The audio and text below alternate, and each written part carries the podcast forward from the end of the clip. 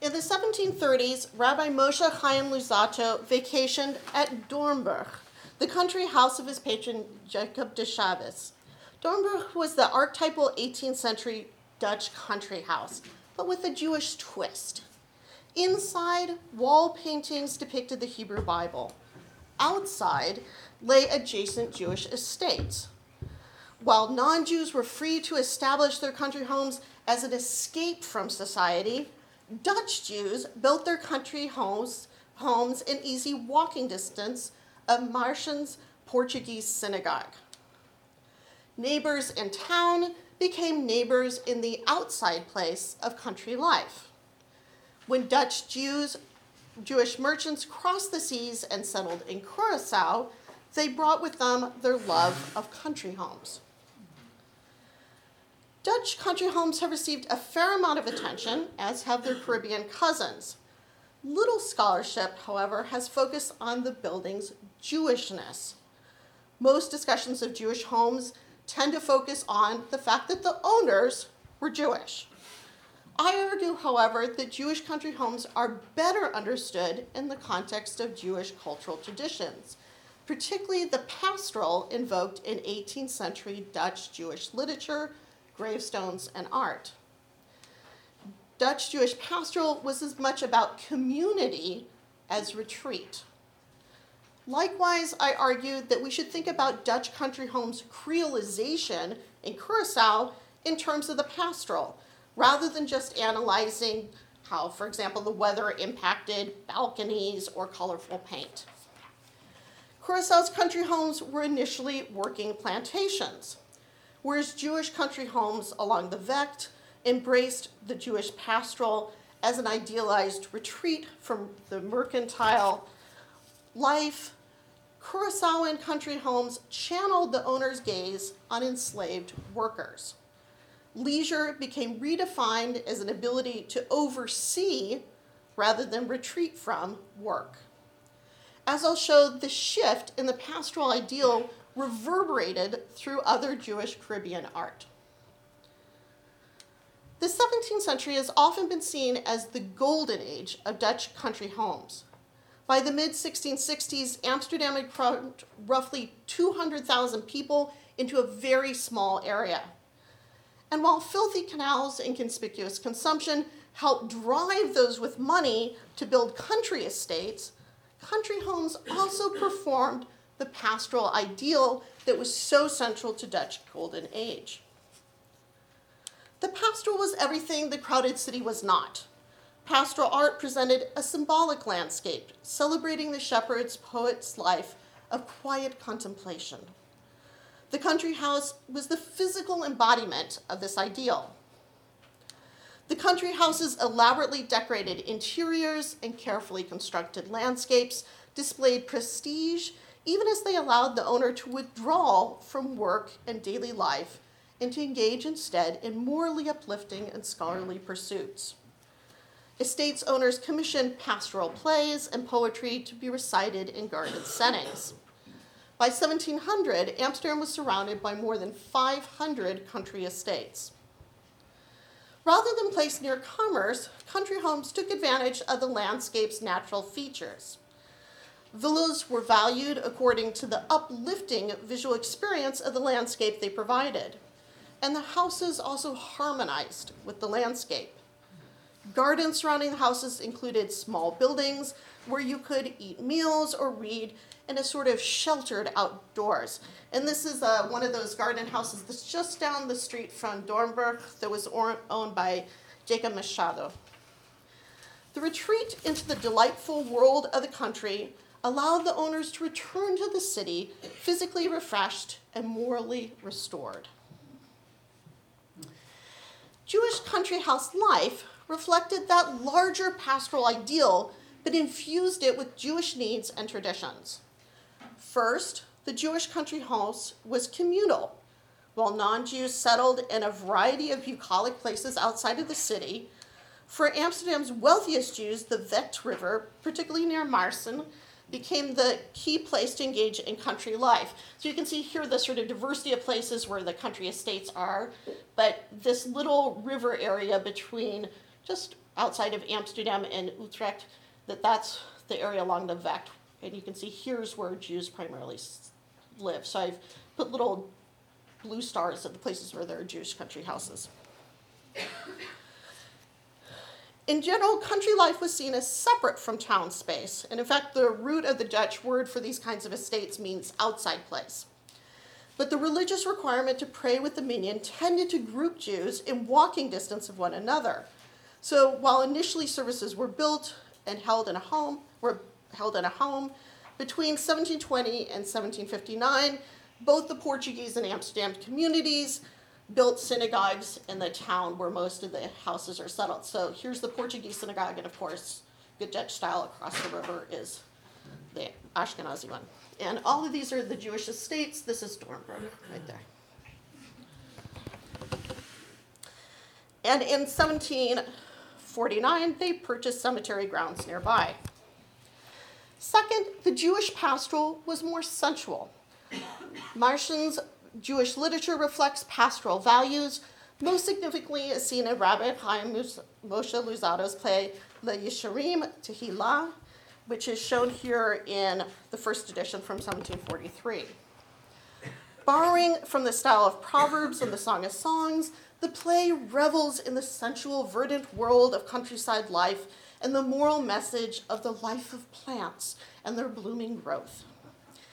The main character succumbs to a supreme enchantment that arises when the plants lead him to consider the divine laws governing nature. For Luzzatto, the countryside removed the poet from the petty tumult of the marketplace so he could find rest in the bosom of kingly beauty. Third, and related to these first two issues, is that this community and the natural world protected Jews from persecutors that Jewish merchants faced in town. Amidst the enchanting landscape, the play's hero realizes that city life has made his urban opponents miserable, caught in a close net from which they cannot liberate themselves. In contrast, by living in the pastoral bliss, the Jews of the Vecht, like the poet himself, are able to understand how the earthly world connects to the upper world, like the keys of a musical instrument with the strings. The Vecht's communal life renewed the world as much as it renewed individuals. Through pastoral contemplation, Maarssen's Jews propelled the world closer to the Messianic age, the ultimate era of Jewish pastoral bliss, when the upper and lower worlds are harmoniously united, as on this Dutch ketubah from 1671. Jewish pastoral literature from the Vecht often celebrated unions. Similar to the 18th century Maarssen poetry written by Hassan Benjamin Raphael Diaz Brandon and David Franco Mendes, Luzzatto wrote his play for a Jewish wedding. In fact, in this instance, for Jacob de, Jacob de Chaves, the owner of Doornburg. Designed for occasions when Jews would celebrate their lives together, the poetry was deliberately communal and modeled the tranquility of the Messianic era.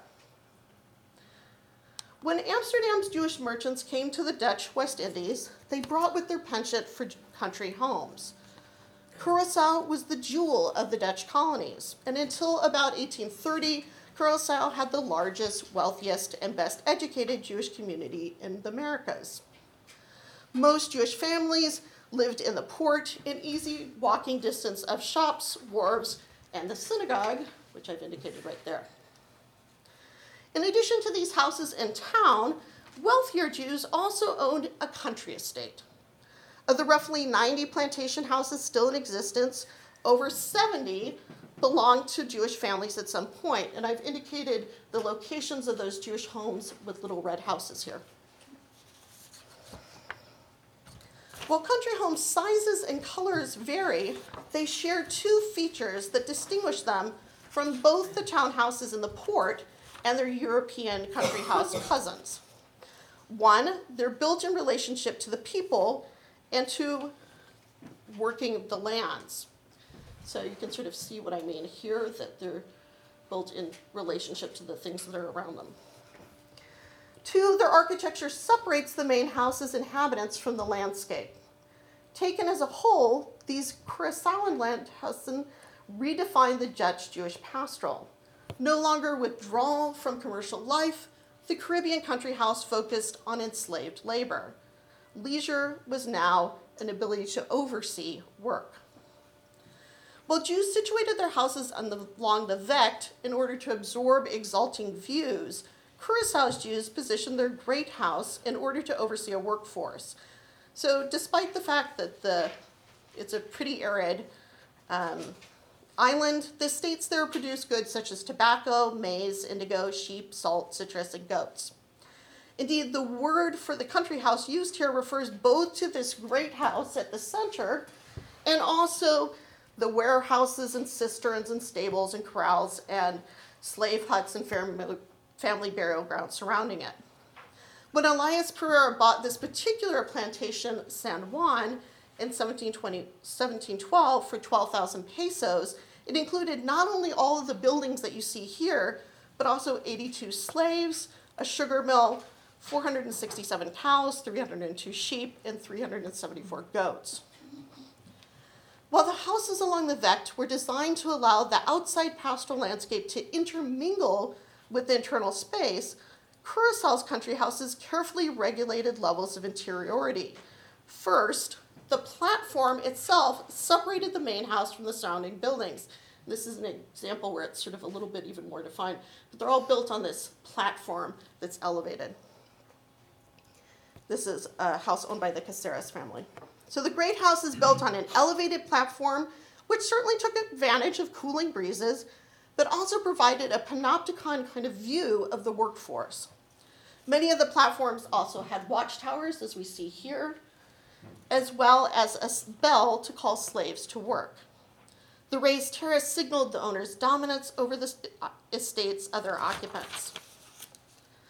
Second, the main house itself was structured with increasingly regulated interiority, with the core consisting of three rooms surrounded by a more open gallery. So again, you can see here these two towers, here's the platform. There's a gallery on the outside that you can see the pillars to here and an inside internal three rooms. For the country estates, the increasing circles of interiority separated the master's white family from the state's enslaved dependents, some of whom were also kin but lived in those huts around the outsides of the building. This divide was also religious, as Afro Curaçaoan women were routinely expelled from the synagogue. At least some Jewish owners, such as Elias Pereira, also appear to have seen their plantations in religious terms. In addition to San Juan, Pereira owned the Berg Carmel, shown here, which was named for Mount Carmel, where Elijah the prophet lived, overcame a false religion, and both stopped and started the rain. Elias, of course, is Portuguese for Elijah, and the analogy of the house to Mount Carmel styles the prophet Elijah as a typological predecessor to the resident. Indeed, Pereira had only bought his plantation because a drought had wrecked the West India Company's finances. In styling himself as the prophet Elijah, Pereira played on a popular island tradition in which Elijah figured on Jewish gravestones. You can see here, the, this is one of my favorite ones with this motif Elijah the prophet going up in the Merkava into the heavens, and you can see a little plantation house below. In sum, while the Dutch Jewish pastoral represented a retreat from the mercantile life. Curacao country houses channeled the residents' gaze not on rivers, gardens, and grottos, but on stables, guard stations, and enslaved workers. By linking the plantations to biblical stories, the owners reinforced the naturalness of slavery on the states and the country house's role in redeeming the world. Visual art from the Dutch Jewish Caribbean reflects this change. And one of my favorite examples of this is another Dutch Caribbean object, this time from nearby Suriname. And here we see the same sort of motif going on a house elevated, overlooking the workers below, with the synagogue in the distance. Although my example today has focused on Dutch and Caribbean examples, I hope my point about the pastoral will have larger utility for the way we think about Dutch country houses overall. The Dutch pastor was often thought of as being more religious than European counterparts, and I'm curious whether other people find this difference plays out in other Jewish comparisons as well. Thank you.